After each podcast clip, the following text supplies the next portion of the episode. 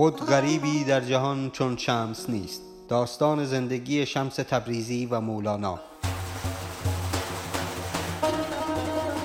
خرقه روایت زندگی و زمانی مولانا.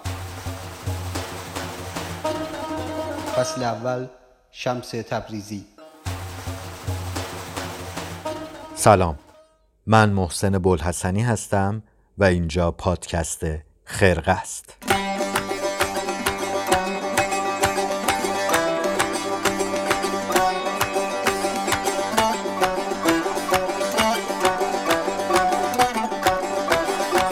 خیلی خوش اومدید به هشتمین قسمت از پادکست خرقه که در واقع اختصاص داره فصل اولش به زندگی و زمانه شمس تبریزی و سفر چهل سالش از تبریز تا قونیه.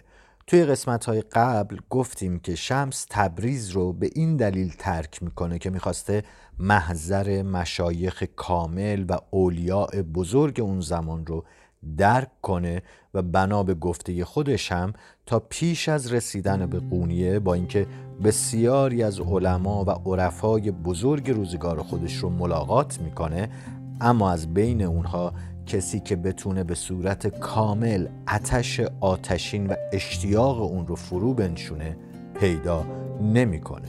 شمس تبریزی دنبال کسی بود که به قول خودش از جنس خودش باشه تا چیزی رو که شمس میگه بفهمه درک کنه و دریافتی از اون داشته باشه.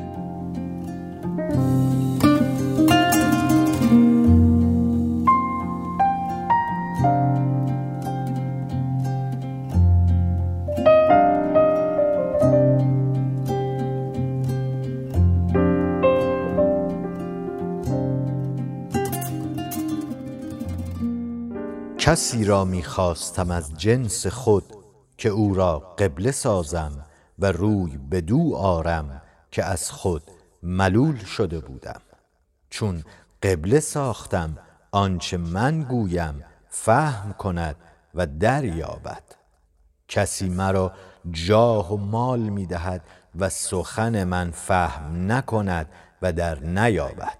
چه خوشی باشد.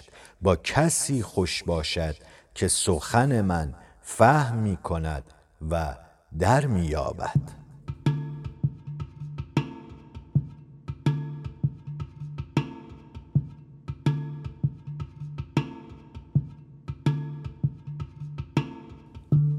توی قسمت قبل ما به چند تا از اساتیدی که شمس باهاشون مراوده داشته اشاره کردیم و خوبه که بدونید شمس در این مدت چهل ساله با چهره های شاخصی مثل شمس خنجی در واقع مراوده داشته و بعد از شمس خنجیه که در واقع به سیر و سلوک می‌پردازه و نزد پیران طریقت و بزرگایی مثل پیر سلباف شیخ رکن الدین محمد سجاسی معروف به پیر سجاسی به کسب معرفت می‌پردازه.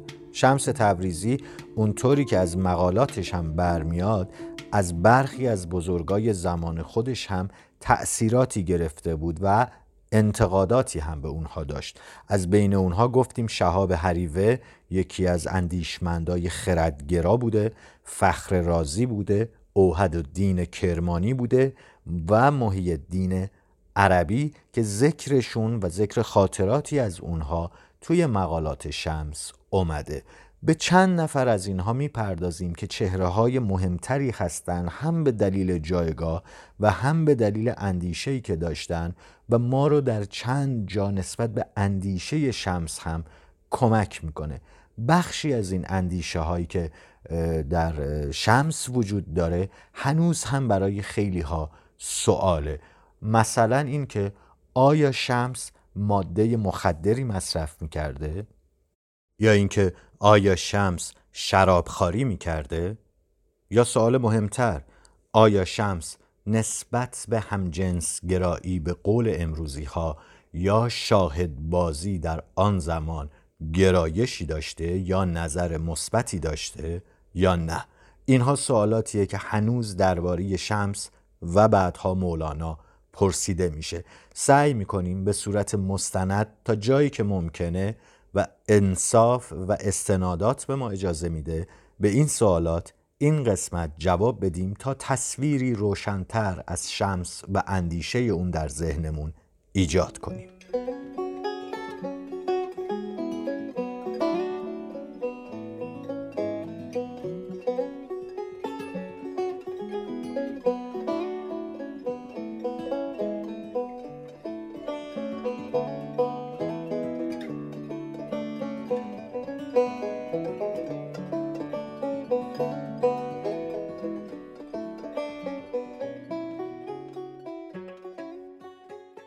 فخر رازی یکی از چهره بود که شمس تبریزی باهاش دیدار، مراوده و بحث و گفتگو داشت.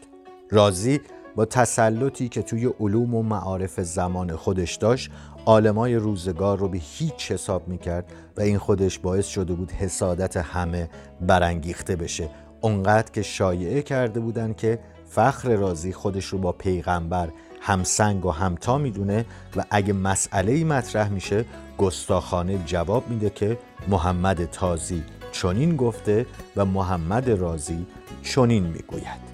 به هر صورت این بیمهابا بودن فخر رازی سرنوشتش رو به جای میرسونه که حتما برای اینکه از مسیر داستان شمس منحرف نشیم ذکرش رو توی پانیویس هایی که در کانال تلگرام منتشر می‌کنیم میاریم. اما اوهد کرمانی هم یکی دیگه از هایی بوده که شمس باهاش دیدار مراوده و گفتگو داشته.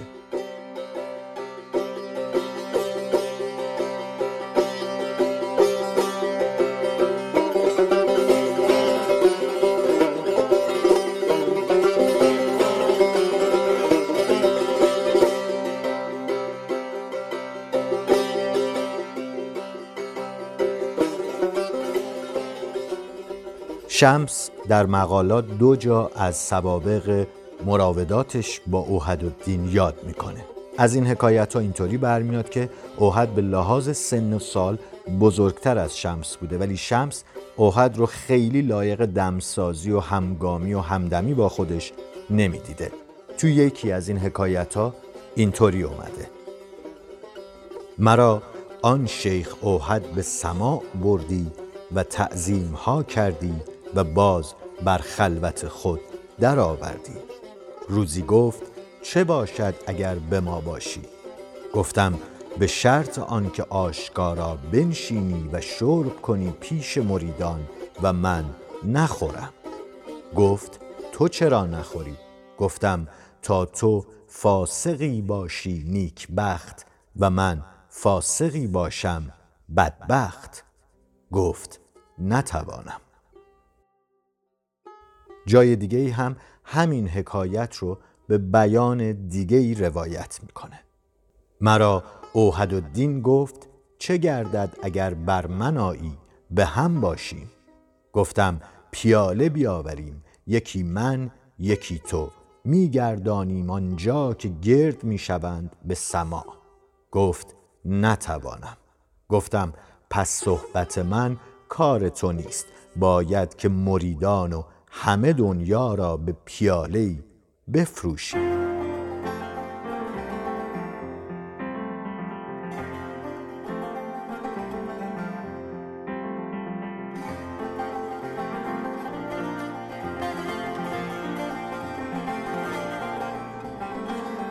به قول استاد محمد علی موحد این البته تکلیف شاقی بود در حق پیری که مریدای بسیاری داشته و برای خودش نام و نشان و آوازه و حرمتی دست و پا کرده بود. و بی تردید مقصود و قرض شمس از این پیشنهاد قرار دادن اوهد تو بنبست و قطع امید اون از خودش بوده. قضاوت شمس درباره مقام و منزلت عرفانی اوهد در موارد دیگه از مقالات هم انعکاس داره. مثلا اونجا که از عوالم مستی حرف می‌زنه و اون عوالم رو به چهار مرتبه تقسیم می‌کنه. مستی عالم هوا، مستی عالم روح، مستی راه خدا و در نهایت مستی از خدا. مستی عالم هوا اولین درجه این عالمه و مقصود از هوا اینجا زر و زن و دنیا و این چیزا نیست. این هوا یه نوع شوریدگی و بیخودیه که راهبا و مرتازا و همه اونایی که پشت با به دنیا و لذات جسمانی می‌زنن تو اون شریکن و احتمالا تجربهش می‌کنن. عوالم دیگه مستی بعد از این مرحله است که خودش رو نشون میده.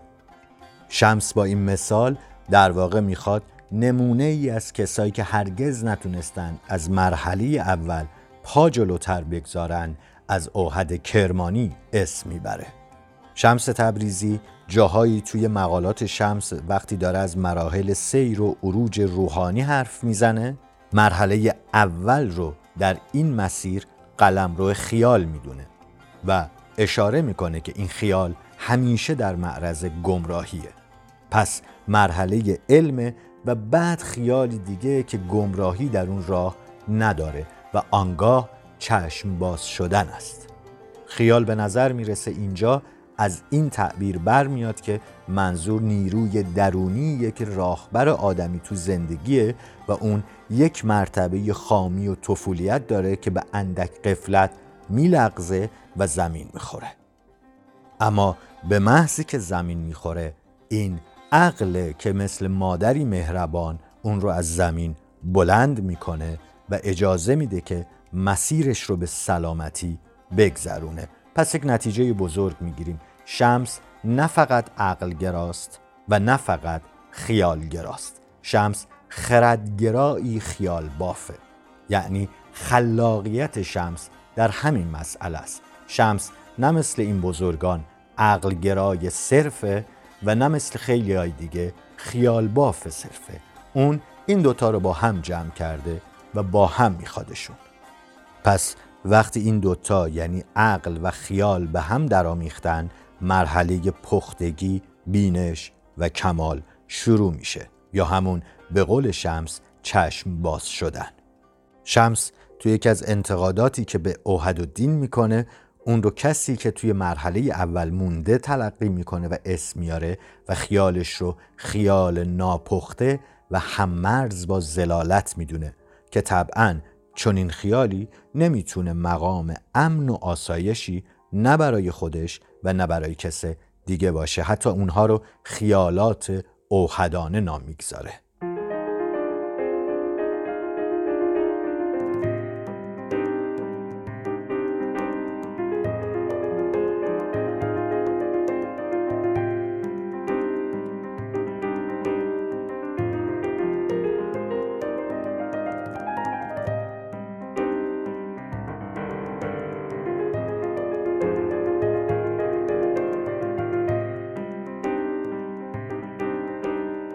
افلاکی در مناقب العارفین خودش دیدار شمس تبریزی و اوهد الدین کرمانی رو در بغداد می‌دونه. اما جامی دیدار اینها رو به شهر دمشق نسبت میده.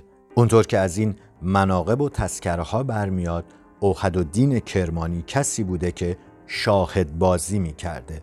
اما این شاهد بازی به آن معنی که امروز ازش یاد می‌کنیم حتما نبوده. این افراد چهره حق رو یا زمیر حق رو در چهره دیگر جستجو می کردن و در واقع از یک عشق زمینی به یک عشق آسمانی می رسیدن بنابر آنچه که باور داشتند اما آیا شمس هم به این باور معتقد بود؟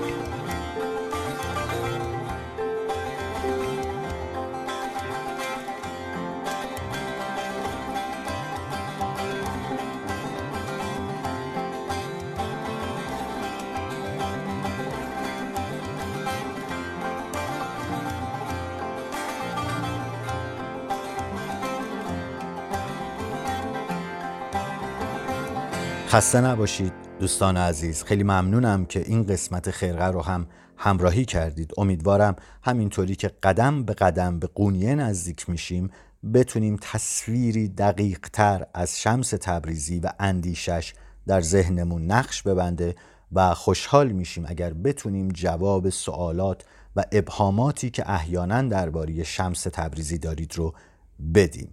قسمت بعدی سهشنبه آینده منتشر میشه. ما نزدیکی های قونیه هستیم و قرار به زودی راهی قونیه بشیم.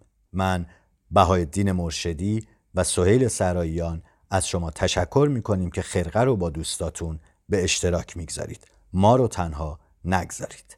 عزت زیاد.